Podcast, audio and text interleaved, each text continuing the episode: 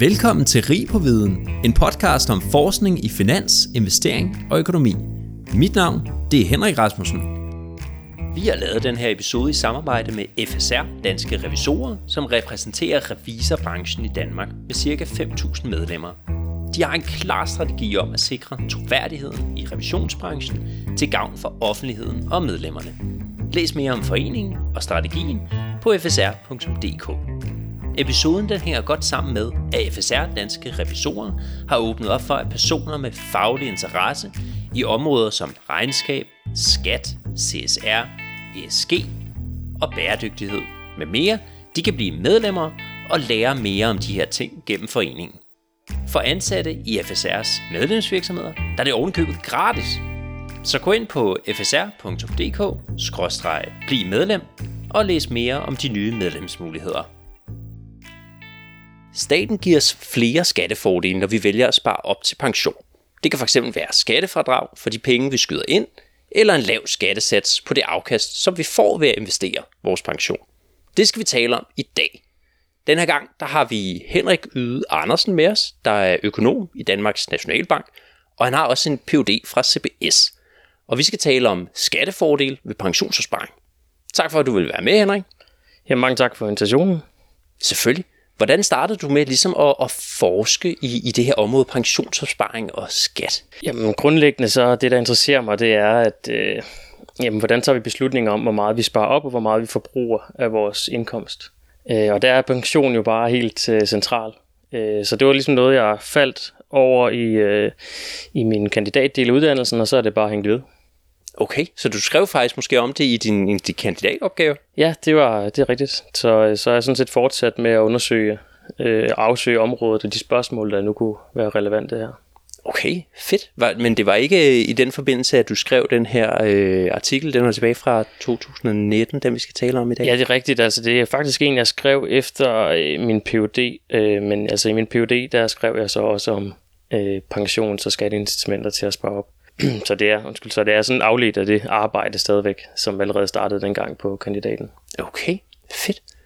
Øhm, ja, hvis jeg skal sige lidt mere, så kan jeg jo sige, at det er primært sådan noget med mikrodataundersøgelser, jeg laver. Øh, og der er den empiriske tilgang, den er bare spændende, fordi der kan vi se, hvad folk rent faktisk, og vi kan ligesom teste nogle af de antagelser, vi gør som økonomer. Og det er lidt det, der, der driver Det driver min interesse i hvert fald. Okay, og når du siger mikrodata, er det så, I, I, I slår op i noget, er det Nationalbanken eller sådan noget, der har noget data på det her? Ja, altså det er primært øh, Danmarks Statistik, der indsamler en masse oplysninger øh, om alle os danskere, øh, og det er i høj grad skatteoplysninger, så de får noget information fra skat, øh, men også fra Danmarks Nationalbank og, og fra realkreditinstitutterne. Og, ja. Så det er på individniveau, vi kan undersøge de her ting. Okay, I kan ligesom se, hvad de skyder ind på deres pensioner, hvad for nogle ordninger de har, og, og også deres demografi og så videre. Ja, lige præcis. Altså, det kan vi også komme ind på senere, med, når jeg skal snakke lidt om det, jeg har lavet i, og, og skrevet om, om i artiklen. Øh, men det er simpelthen det, vi kan se. Øh, en masse detaljer på individniveau. Øh, så det, det kan vi undersøge, øh, deres adfærd, når, når du, at verden ændrer sig, og der er nogle skatteregler, der ændrer sig. Jamen, hvordan reagerer folk så? Okay. Fedt, men jeg tænker bare, at vi skal springe ud i det. Øh, du har skrevet den her artikel i, i Finansinvest tilbage i, i to tusind og nitten, som jeg sagde. Øh, og titlen den er Skattebegunstigelse af pensionsopsparing og opsparingsadfærd. Og, og hvorfor skrev du den her artikel? Jamen, øh, som jeg lige var inde på, så, øh, så er det et emne, jeg også har skrevet om i min, i min uh, Ph.D. om pensioner. Øh, og der udgav jeg en artikel i et internationalt tidsskrift, øh, net om, om det her emne. Øh, og så var det jo i Finansinvest, det var jo ligesom en mulighed for at nå nogle flere læsere og nogle danske læsere. Øh, så det var oplagt at, at kunne skrive en lidt kortere version af, af det, jeg har arbejdet med øh, i den her artikel. Ja, den er netop nemlig dejligt kort. Øh, jeg tror ikke, man har adgang til den øh, udefra, men, men i hvert fald, hvis man har adgang til, til Finansinvest, der er et abonnement der, så kan man jo læse den, hvis det er. Øh, og hvad handler den her artikel om, sådan i korte træk? Jamen, den handler jo om, øh, hvordan de her skattefradrag, som staten nu giver os, øh, jamen, hvordan påvirker det vores beslutning, når vi skal vælge, om vi vil spare op eller forbruge af vores indtægt. Det er jo sådan det helt grundlæggende spørgsmål, som, som jeg interesserer mig for i den her artikel i hvert fald. Øhm, og det er jo dels vigtigt at finde ud af, hvordan folk reagerer på de her fradrag, fordi vi bruger mange penge, skattekroner på fradrag. Øh, og så er opsparing jo også øh, vigtig for hvordan folks levevilkår bliver, når de går på pension. Øh, så det er, øh, det er de to centrale spørgsmål, det er, hvordan kan de her skattefradrag påvirke, øh, øh, om folk er nok forberedt til at gå på pension, kan man sige. Okay. Øh, og så prisen for dem, øh, for skatteyderne. Ja. Hvad er det for nogle øh, skattefradrag og skattefordele, som man ligesom får, når man sparer op til pension? Jamen altså, den, man kan, man kan ligesom dele dem op i to. Øh, den ene, som er den, jeg har undersøgt, det er de her fradrag, vi får, når vi indbetaler penge på en pensionskonto. Øh, så får vi jo sådan en, en fradragsret. Vi skal ikke betale skat af de penge, vi sætter derind. Til gengæld betaler vi skat af dem, når vi tager dem ud igen øh, i pensionen. Øh, så man kan sige, at det giver jo Altså det giver noget likviditet, det giver mulighed for, at vi får nogle flere penge i hånden, når vi er unge, øh, skal til familie og har hjemmeboende børn. Øh, men der kan jo også være direkte skattefordele i det, hvis man får fradrag i en høj sats, hvis man betaler topskat, og så øh, bliver de så beskattet i pensionen til en lavere sats. Øh, det er så det, er, som jeg undersøger i artiklen her. Og den anden, det er jo så den her mere direkte øh, skattefordel, der er i det løbende afkast. Altså der bliver vi jo beskattet lidt anderledes på, på pensionsafkast, end vi gør på andre typer opsparing. Øh, så det i sig selv er jo en, en, en direkte skattefordel også. Øh, det kommer jeg ikke så meget ind på i min artikel. Nej, det synes vi jo er rigtig spændende her i podcasten Rig på Viden, fordi vi taler jo rigtig meget om, om investering. Øh, så hvis man kan få lavere skat på sine investeringer, det er jo øh, mega fedt. Øhm, men ellers, øhm, du, du taler om, at der ligesom var det her skattefradrag, når man satte penge ind på sin pension.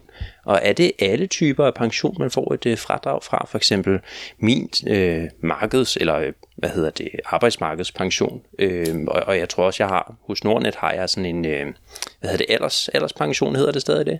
Øhm, der er ligesom nogle forskellige typer og kasser. Er der fradrag på dem alle sammen?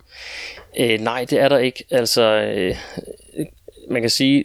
Nu har jeg undersøgt en periode, der ligger lidt tilbage, og den her alderspension, som du øh, nok er bekendt med, det er så en, en relativt nyere type pension, som ikke giver et, et, et fradrag på indbetalingstidspunkter. Så til gengæld så beskattes man naturligvis heller ikke, når man får pengene ud igen. Øh, men andre typer, altså det er jo typisk ratepensioner og livrenter, som danskerne bruger rigtig meget, øh, der er der den her øh, fradragsret. Øh, vi havde også kapitalpensionen tidligere, som... tidligere gjorde det ud for det, der nu er alderspension, hvor der også var en fradragsret. Ja, så for eksempel altså de penge fra min løn, som automatisk bliver sat ind på min pension, det er jo sådan en øh, ratepension, hedder det, øhm, fordi det bliver sat ind i rater, ikke hver måned. Øhm, hvad, hvad for noget fradrag får man, når man sætter pengene derind? Er det bare, at man ikke betaler, hvad kan man sige, indkomstskat af det, eller? Ja, lige præcis. Det er i bund og grund det, det handler om, ikke? Altså du, du tjener nogle penge, og du betaler en skat, alt efter hvor meget du tjener. Øh, Hvis du så sætter nogle af dine penge ind på en pensionskonto, så kan du så trække dem fra det beløb, der skal beskattes. Det er jo sådan i bund og grund, det fungerer. Ja, og som du også siger, når, når ens indkomst så er rigtig høj, så man går op og får den her topskat, så bliver det måske endnu mere attraktivt at, at betale ind på sin pension, fordi i stedet for at slippe for bare at betale syvogtredive procent i skat måske, som er ens normale indkomstskat, så kan man måske komme helt op og betale over halvtreds procent i, i topskat der. Øhm, når det så kommer ind på pensionen, så slipper man jo for det. Øhm, og, og, og de her penge, når man har indbetalt til pension, og så senere i livet får dem udbetalt igen, så, så bliver de så beskattet faktisk. Ja, så er det jo sådan lidt samme princip sådan set, at øh, du har jo så også en indtægt øh, som pensionist, og alt efter hvor høj den er, så beskattes du så øh, på den. Og hvis du har sparet meget op, jamen, så får du en stor udbetaling. Øh, så det er jo sådan set samme princip som på indbetalingstidspunktet. Ja. Øh, hvis man ser bort fra den her alderspension, som vi snakkede om lige før. Ja, og så kan man så på en eller anden måde også bruge det til at udligne det lidt. Altså hvis man som ung øh, næsten kommer op og betaler topskat, så kan man i stedet putte den på pensionen. Og hvis man så bliver gammel og får de her pensionsudbetalinger, så kan det jo være, at de ikke øh, når op på det niveau, hvor der ligesom er topskat. Øh, og så slipper man jo både for at betale topskat som ung og som gammel, kan man sige. Ja, så altså, du kan sige, så den anden side af sagen, det er jo selvfølgelig, at de her penge, de er jo låst fast. Øh, dem kan du ikke få adgang til, før du er gået på pension. Så det er jo ligesom prisen, kan man sige, for at få de her øh, fordele, skattefordele. Ja, det er nemlig en meget, meget langsigtet øh, opsparing, pension, netop fordi, at det er fuldstændig låst. Hvis man skal have det ud, så bliver man jo bøde med, er det tres procent af opsparingen, der var? Ja, det er typisk tres procent, ja. Ja. Så det, det er virkelig farligt, hvis man øh, står i en kritisk situation og har brug for sin pension. så er det nok helt bedre at have lidt på sidelinjen i stedet. Det er i hvert fald sådan nogle betragtninger, man skal gøre op med sig selv. Hvor meget man bruger for at have ved hånden, og hvor meget vil man gerne sætte af til, til at man bliver pensionist. Ja, præcis. I jeres artikel, så, så taler du så om et naturligt eksperiment, som I har lavet. Øh, og det var noget med, at der blev indført et loft over, hvor meget fradrag, som man kunne få øh, for sin ratepension tilbage i to tusind og tolv. Øh, eller hvad var det lige præcis? Ja, det er rigtigt. Øh, altså man indførte det her loft over fradragene øh, på ratepensionsordningen i to tusind og tolv. Man gjorde det sådan set også to år for, øh, forinden i to tusind og ti, og loftet så hed på hundrede tusind. I den artikel, der kigger jeg så nærmere på det her loft i, i to tusind og tolv øh, på halvtreds tusind. Og det gør jo ligesom, at man må gerne sætte så meget, man må gerne fortsætte med at sætte mange penge ind på en ratepension, men man får kun fradrag for de første halvtreds tusind, man sætter ind. Okay. Øh, så det gør jo ligesom, at der bliver skubbet lidt til øh, folks incitament til at spare op i ratepensioner. Øh, og skattefordelen, man kan sige, bliver jo sådan set øh, reduceret i to tusind og tolv. Øh, og det er jo ja, det er jo sådan noget, vi kan bruge i forskning, fordi det er den her slags regler, der gør, at folks adfærd bliver udfordret eller bliver skubbet til den. Hvordan reagerer de så? Øh, og i det her konkrete for, øh, tilfælde, der bliver folk jo så, man kan sige, naturligt inddelt i to grupper. Altså nogen, der gerne vil indbetale mere end de halvtreds tusind, og nogen, der Øh, ikke normalt øh, indbetaler så mange penge på en ratepension, og de kan jo sådan set være ligeglade med reformen, ja. øh, eller de nye regler. Øh, men dem, der gerne vil indbetale mere og typisk gør det, jamen de, de bliver jo ramt af den her nye regel, og skal så gøre op med sig selv, hvad vil de så gøre? Ja, og det er jo fedt, når der kommer, når der sker sådan noget, når man sidder som forsker, fordi man kan jo tage den her alt andet lige tilgangsvinkel, ikke? Man kan sige, lige præcis på det her tidspunkt, der er det eneste, der ligesom ændrer sig, det er den her skattereform, og, og I vil jo så undersøge, hvad gør det ved folks opsparingsadfærd? Begynder de at spare mere eller, eller mindre op? Ja, lige præcis. Det er jo sådan noget, vi rigtig gerne vil have, og det er en alt andet lige betragtning, så man tager ikke, øh, man tager ikke nogen øh, effekter med, der kan være afledt af det, at deres adfærd ændrer sig. Så, så det er sådan en meget alt andet lige øh, betragtning. Og, altså grunden til, at vi kan undersøge det første gang, omgang, det er jo, som vi var inde på før, at vi har de her data. Vi har de her, vi er meget privilegerede at have rigtig gode data i Danmark til at undersøge den slags ting. Vi kan se øh, for de samme personer, kan vi se over tid, hvor meget de sparer op, og vi kan se, hvordan de placerer deres opsparing. Øh, altså det skal så også siges, at de her oplysninger, de er selvfølgelig anonymiseret, så det er ikke sådan, at man kan kigge ned på enkelt personer. Det er, at vi kigger på nogle grupper, øh, og der passer også rigtig godt på de her data i Danmarks Statistik. Ja. Øh, fordi det er selvfølgelig øh, nogle øh, personlige oplysninger, vi arbejder med, øh, så det gør vi på den rigtige måde. Men det er også tilstrækkeligt at kigge på dem øh, i grupper, mm. til at kunne lære noget om, hvordan de her skatteregler påvirker deres adfærd. Okay. Og hvad, hvad fandt I så frem til? Hvordan påvirkede de her ændringer folks adfærd? Jamen det er jo det gode spørgsmål. Altså, øh, man forventer jo, at, at dem, der gerne vil betale mere end de halvtreds tusind, de skal ligesom gøre op for sig selv. Jamen, de penge, der ligger over halvtreds, hvad skal de gøre ved dem? De kan sætte dem ind på en anden pensionsordning. For eksempel en livrente, som nok er det tætteste alternativ. Ja. Hvor der er fradrag. Der er også fradrag på ja. Samme måde, lige præcis. Alternativt, så kan de jo vælge at lade være med at spare så meget op i pensioner overhovedet, så de kan få pengene i hånden i stedet for. Og så kan de jo vælge at investere pengene selv, eller de kan jo forbruge. Så de kan bruge pengene her nu. Ja. Så det er jo, det er jo, det er, det er jo hypoteserne, hvad, det er jo det, vi gerne vil undersøge, hvad, hvad er det, de gør. Øhm, og man kan sige, det, vi, det, det jeg så finder, det er, at, at øh, folk i høj grad, de skifter over til, til livrenteproduktet. Mm-hmm. Øhm, så de skifter simpelthen over til det, der synes at være det tætteste substitut, ikke? Ja. Tætteste alternativ. Øh, men der er altså også nogle penge, som ryger ud af pensionssystemet, kan man sige. Øhm, så folk sådan set får flere penge i hånden. Og der viser det sig også, at de simpelthen sparer den del op på andre måder overvejende. Så det er, at de sætter dem ind på fri opsparing eller afdrager på noget gæld. Okay. Det virker ligesom om, at, at, at de har et eller andet fast niveau, som de forbruger hver måned, og, og alt ud over det, det, det går ligesom til noget opsparing, om det er pension eller frie midler. Ja, lige præcis, og det er jo sådan set øh, hovedresultatet, du opsummerer der, fordi at det viser bare, at for de personer, jeg har undersøgt her, der når de får reduceret en skattefordel, jamen så flytter de rundt på nogle penge, på nogle konti, men i sidste ende sparer de lige så meget op. Så deres opsparing, den er sådan set uændret øh, af de her regelændringer. Ja, men jeg tænker jo, når vi har de her arbejdsmarkedspensioner, hvor vi jo hver eneste måned bliver, kan man sige, sådan lidt tvunget til at sætte et bestemt beløb ind på ens pension. Øh, det er jo noget, der er styret af overenskomsten, som man ikke altid selv har den store kontrol over. Øh, der er der vel også begrænsninger for, hvor meget man kan flytte rundt, altså hvor meget man kan vælge ikke at sætte ind på den her rate pension. Ja, det er et rigtig godt øh, spørgsmål, fordi altså, arbejdsmarkedspensionerne, de udgør jo langt størstedelen af vores pensionsformue. Og som du siger, der er ikke så stor fleksibilitet til at flytte rundt på tingene her, men altså det, som jeg har kigget på, det er jo skatteincitamenterne, det er fradraget for indbetalingerne, og dem får du også på din arbejdsmarkedspension. Øh, øh, og det er jo klart, der er et samspil her øh, med, med de frivillige ordninger også, men vi kan også se, at i mange tilfælde, så vil pensionsselskaberne på vegne af deres kunder også flytte rundt på nogle penge. Øh, så det er i vid udstrækning sådan, at de nok hjælper kunden med at flytte de penge over på en livrente, hvis det nu er det, som kunden også er villig til at gøre. Men de penge, som der så rører ud af pensionssystemet, dem har pensionsselskabet trods alt ikke nogen bestemmelse over, hvad de skal bruges på. Så der kan folk jo selv bestemme, om de vil spare dem op, eller afdrage på gæld, eller bruge pengene. Og der er det bare det, vi ser, det er, at de også sparer de penge op, som simpelthen rører ud af pensionssystemet. Ja, ja.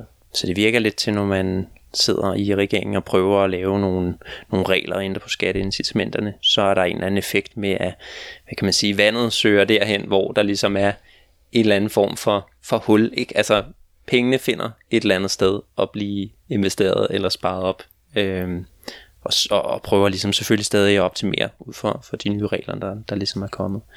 Øhm, men ja, i Danmark der er der jo de her arbejdsmarkedspensioner, øhm, og André og jeg, som er min medvært, vi har ofte diskuteret øh, udfordringerne, udfordringerne ved for eksempel at være ung med et studiejob og så blive ligesom tvunget til at sætte hvad der svarer til peanuts øh, ind på ens øh, pensionsforsparing, hvor at de her meget små beløb, de blev hurtigt sådan spist op af minimumsgebyr og måske tvungne forsikringer.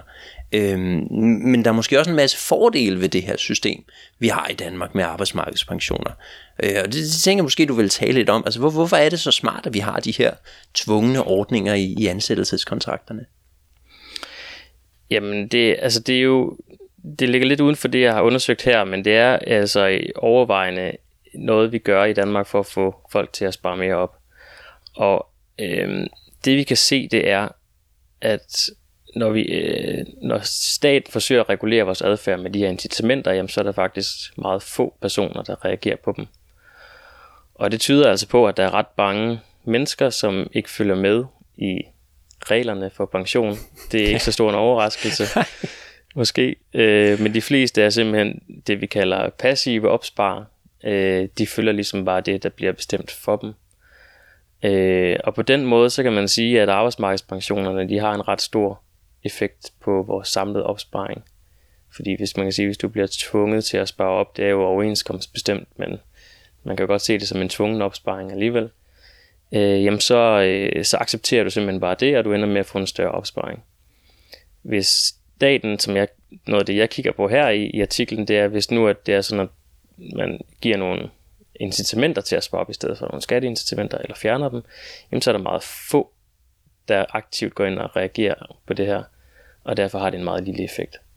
Så, så overordnet kan man godt se det sådan, at, at arbejdsmarkedspensionerne har en, et stort gennemslag på vores samlede opsparing. Skatteincitamenterne, de har et meget begrænset gennemslag. Ja. Men det er måske også meget godt på en eller anden måde, altså fordi netop når, når vi taler om adfærd, så er det bare, det er jo ekstremt svært generelt for folk at, at tænke langsigtet og spare op til noget, der ligger tredive år ude i fremtiden. Så, så det her med, at man på en eller anden måde er tvunget til at gøre det, er det ikke meget godt, Henrik? Jo, altså det, jeg skal nok ikke gøre mig til dommer for, om det er godt eller skidt, men det er i hvert fald rigtigt, at det er en svær beslutning at tage, fordi at der er så stor, altså der er så stor afstand mellem tidspunktet, du indbetaler på, og tidspunktet pengene bliver udbetalt på. Hvordan ser verden ud, når de skal udbetales? Hvordan er skattereglerne? Øh, hvordan er dit eget liv? Øh, vi er jo inde på det her med alderspensionen før. Øh, den adskiller sig også på en anden måde ved, at øh, det du får udbetalt for en alderspension, det bliver ikke modregnet i din folkepension. Okay. Og det er jo også øh, noget, der er værd at, at hæfte sig ved, når man sætter penge ind på en pension. Jamen så er der i sidste ende, når pengene udbetales, så er der et spørgsmål om, hvor meget du så skal have i offentlige ydelser. Øh, så man kan se det øh, sådan strengt taget, at, at dine offentlige ydelser vil falde i takt med, at du selv har sparet meget op. Øh, Man har lavet nogle regler, der skal modgå det lidt gennem tiden, men altså det, det er sådan det problem, vi kalder samspilsproblemet mellem de private og de offentlige pensioner. Ja. Hvis vi nu tager den her alderspension, øh, er der ikke en eller anden hage med, at det, det er et ret lille beløb, man ligesom må, må spare op på den hvert år? Jo, der er en begrænsning på, hvor meget man må sætte derind, det er rigtigt. Okay. Men altså igen, som du nævner før med, at der er lang tid til, at pengene bliver udbetalt, altså det afhænger af mange faktorer i dit liv, om du er enlig eller et par. Øh, om du bor til leje eller har en ejerbolig, øh, hvor længe vil du gerne arbejde osv. Så videre. Så øh, det kan være svært at forudse på indbetalingstidspunktet. Ja.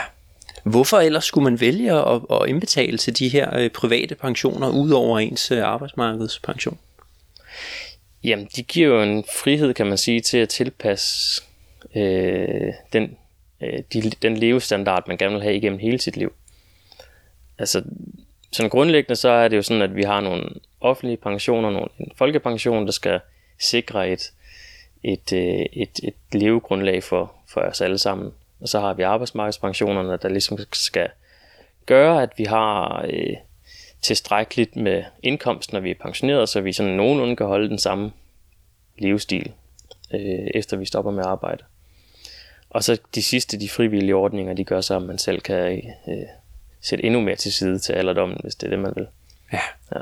Men der kan man, vel, man kan både vælge ligesom at, at sætte indbetalingen op på ens arbejdsmarkedspension, men man kan så også bare vælge at indbetale det på sin egen private pension i stedet. Ja, lige præcis. Det er jo, altså, så kan man måske også selv vælge, hvad det skal være for en type øh, pensionsordning. Men ja, det er rigtigt. Ja. ja, man kan vælge ordning, man kan vælge hvad for nogle investeringer måske øh, ens private pension ligesom skal, skal ligge i. Fedt. Øhm, ellers er der nogle ulemper ved selv at spare ekstra op i, i, i pension. Altså, du, du kom lidt ind på det her med, at der er nogle offentlige ydelser, man måske bliver modregnet på. Ja, altså der er modregningen i offentlige ydelser, og det er jo klart, at øh, det, er jo, det er jo en omkostning, kan man sige, øh, at du mister noget, nogle offentlige øh, øh, overførsler, som du havde fået, hvis du ikke havde sparet op. Og det, det er jo ikke ligefrem et incitament til at spare mere op. Nej. Øhm, og det er jo altså det er det som vi vi kalder den sammensatte marginalbeskatning, at der ligesom når du sammensætter øh, de skatter du nu engang står overfor samtidig med at du bliver modregnet, så, jamen, så er der faktisk en ret høj skattesats på nogen øh, på den sidste krone du du sparer op. Øh, så det er helt klart noget man skal holde sig for øje. Øh, Udover det så er der jo likviditeten i din i din opsparing, altså om, hvor, hvor, hvor hvor let adgang har du til din opsparing, hvis du har sat den på en pension, jamen så er den enten dyr at få ud, og det kan også være, at du slet ikke kan få adgang til den, før du er blevet tres eller treogtres eller femogtres år. Ja. Så det er en del af de andre omkostninger, kan man sige. Nemlig. Øhm, ellers så, så nævnte du det her med, med skatten på det afkast, som man får af at, at investere i ens pension. Øhm, den er ligesom lavere end, end for eksempel, hvis man investerer sine frie midler. Øh, så vidt jeg ved, så er skatten øh, femten procent på gevinster i, i ens pension. Øh, sammenlignet med ens frimidler for eksempel. Øh, hvis man investerer i aktier, så beskattes det jo med syvogtyve procent, øh, og hvis ens gevinst er høj nok, så beskattes den med toogfyrre procent øh, over, jeg tror det er cirka femoghalvtreds tusind i, i gevinster, hvis det er derovre, så er det toogfyrre procent man, øh, man betaler. Øh, og, og, og du påpeger faktisk noget i, i artiklen, som jeg ikke rigtig har tænkt over før.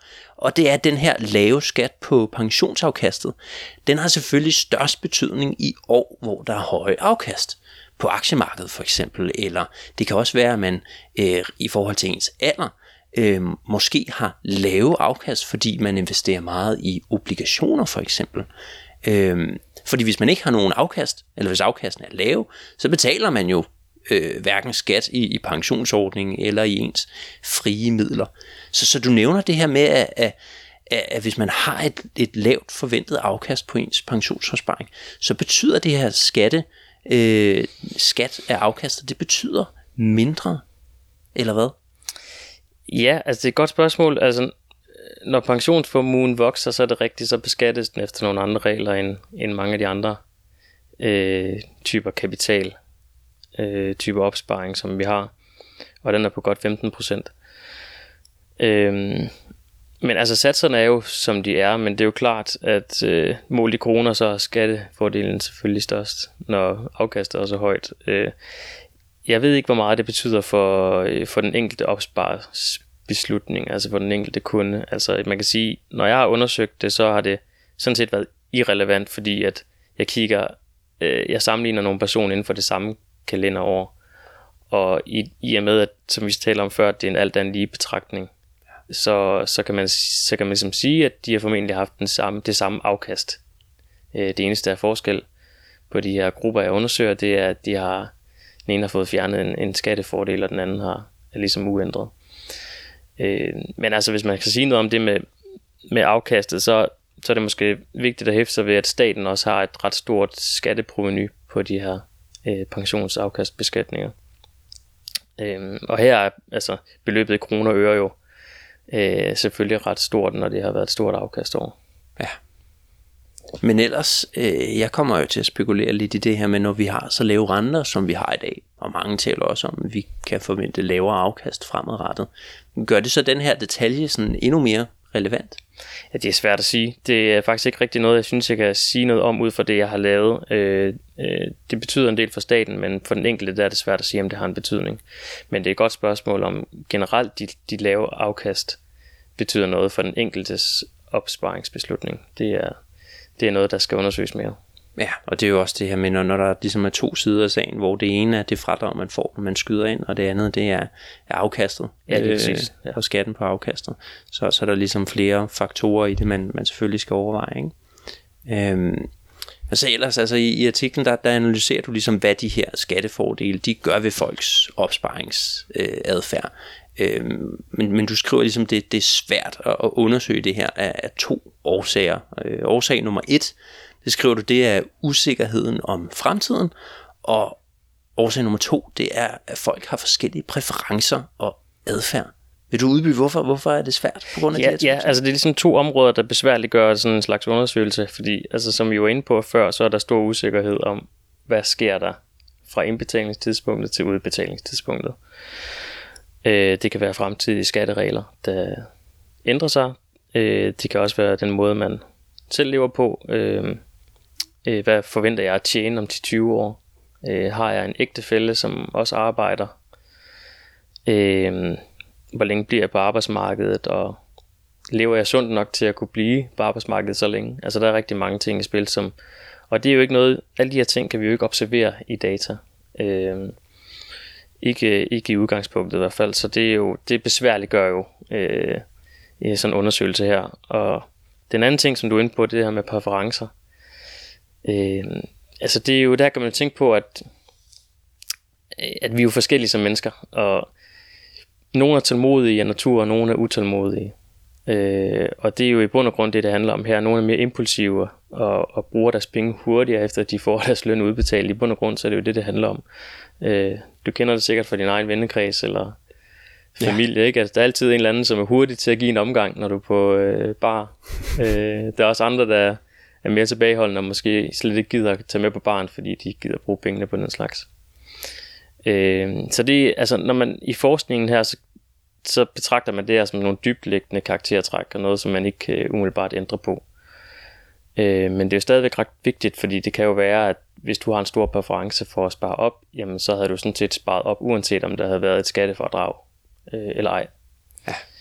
Øh, og altså alle de her forhold her, det gør jo, at vi er nødt til at have et forskningsdesign, og der kommer vi tilbage til det der øh, fradragsloft, vi var inde på, hvor der lige pludselig sker en regelændring, og vi kan dele folk op i grupper, og så kan vi antage, at øh, vi kan sandsynliggøre, at de sådan set havde opført sig ens, de her to grupper, hvis ikke der havde været den her regelændring. Og, øh, og der ryger alt det der med præferencer og usikkerhed, det ryger ligesom ned i den her boks af, af ting, vi kan sandsynliggøre, ikke har nogen påvirkning i, i de tal, vi måler. Ja. Så det var sådan lidt en besværlig måde at sige på, at øh, vi er nødt til at have en eller anden øh, et forskningsdesign eller undersøgelsesdesign til at kunne identificere skattereglens påvirkning på vores adfærd. Man kan godt bruge lidt af det, jeg har lavet til at sige noget om, hvor mange reagerer sig på incitamenter, og på den måde kan man jo begynde at dele folk op øh, i at sige, for eksempel i mit tilfælde er det cirka øh, hver femte, som reagerer på sådan et incitament her. Okay. Og det gør jo ligesom, at der er en rigtig stor del, som ikke reagerer på et skatteincitament. Og hvis størstedelen på den måde kan betragtes som passive, jamen så udfordrer det jo mange antagelser, man har lavet omkring, at folk er rationelle i, økonomi, i, økonomisk, i økonomien. Ja, men hvis vi så ellers ligesom prøver at summere lidt op øh, konklusionen på din artikel, er, er det noget med, at, at du ligesom konkluderer, at at det ændrer faktisk ikke særlig meget på folks adfærd og, og, og, og justerer på de her øh, skatteregler fra regeringens side? Altså i virkeligheden er det lidt øh, spildte kræfter, eller hvad? Ja, altså hvis jeg lige skal opsummere, hvad jeg finder, så kommer jeg også lige med et forbehold til sidst, øh, kan man sige. Fordi at, at, at det jeg finder, det er, at der er få, der reagerer på de her incitamenter, øh, når vi giver en skattefordel til at, øh, at få folk til at spare op. Men dem, der gør det, jamen, det de gør, det er så at flytte rundt på nogle penge øh, til nogle andre konti, så de i sidste ende sparer lige så meget op, som de gjorde før ændringen. Og på den måde, så kan man sige, at man ikke får ret meget for sådan et, øh, et skattefradrag. Men altså det forbehold, som jeg så også vil komme med, det er, at jeg har undersøgt en bestemt gruppe af mennesker, som bliver ramt af de her fradragslofter. Og det er jo folk, der ligger i den høje ende af indkomstfordelingen, så det er folk med relativt høje indkomster, og det kan jo være, at når man kommer lidt længere ned i indkomstfordelingen, så er øh, reaktionen anderledes, og det kan jeg sådan set ikke sige noget om. Øh, det kan godt være, at der er flere, der reagerer der, og det kan også godt være, at skatteincitamenterne virker bedre for, for folk med lavere indkomster. Ja. Så det er noget, man, øh, man bør undersøge mere. Okay, hvad med sådan i forhold til, hvad, hvad regeringen ligesom har fået ud af at lave de her ændringer? Jeg tænker, altså får de nogle flere skattebetalinger ud af det for eksempel? Ja, altså man kan sige jo, at øh, de her fradragslofter, der blev indført i to tusind og ti og tolv, altså to gange, de har været effektive til at få flyttet folk fra ratepension til især livrenter. Ja. Og de to typer pension er jo forskellige ved, at livrenten den sikrer, at folk har en indkomst til den dag, de dør sådan set. Ikke? Øh, på den måde så er... Øh, så skal staten ikke bekymre sig om at skal give nogle udgifter til nogen, øh, som løber tør for pension simpelthen. Ja. Fordi at man sådan set lever længere end forventet. Ja, hvis ratepensionen simpelthen øh, ja, lige præcis. Stopper til sidst. Så på den måde så har det jo været effektivt. Man har fjernet nogle fradrag på ratepensionen, sparet nogle penge der. Og det der er sket, det er, at folk i høj grad er flyttet til, til livrentepensionen. Og de penge, de ikke har sat på livrentepensionen, jamen dem har de overvejende sådan set også sparet op. Så man har ligesom ikke pillet ved den samlede opsparing øh, ved at lave de her regelændringer. Nej, men det er faktisk meget sjovt, øh, at du nævner det her. Jeg synes, jeg, jeg kan huske fra min tid på, på C B S, at Michael Møller var altid en meget stor fan af den her livrente, fordi man skulle ikke spekulere i, hvor længe man levede.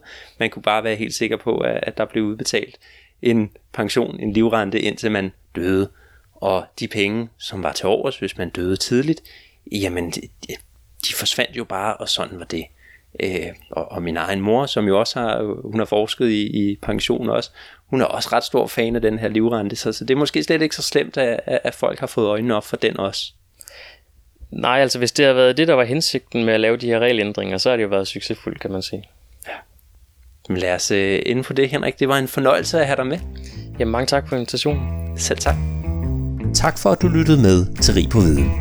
Jeg håber, at du lærte noget, og hvis du nu synes godt om vores podcast, så kan du støtte os ved at følge den på Spotify eller skrive en anbefaling på iTunes. Inde på LinkedIn, der kan du følge André Thormand, Benjamin Zemoffen eller Henrik Fode Rasmussen. På genhør.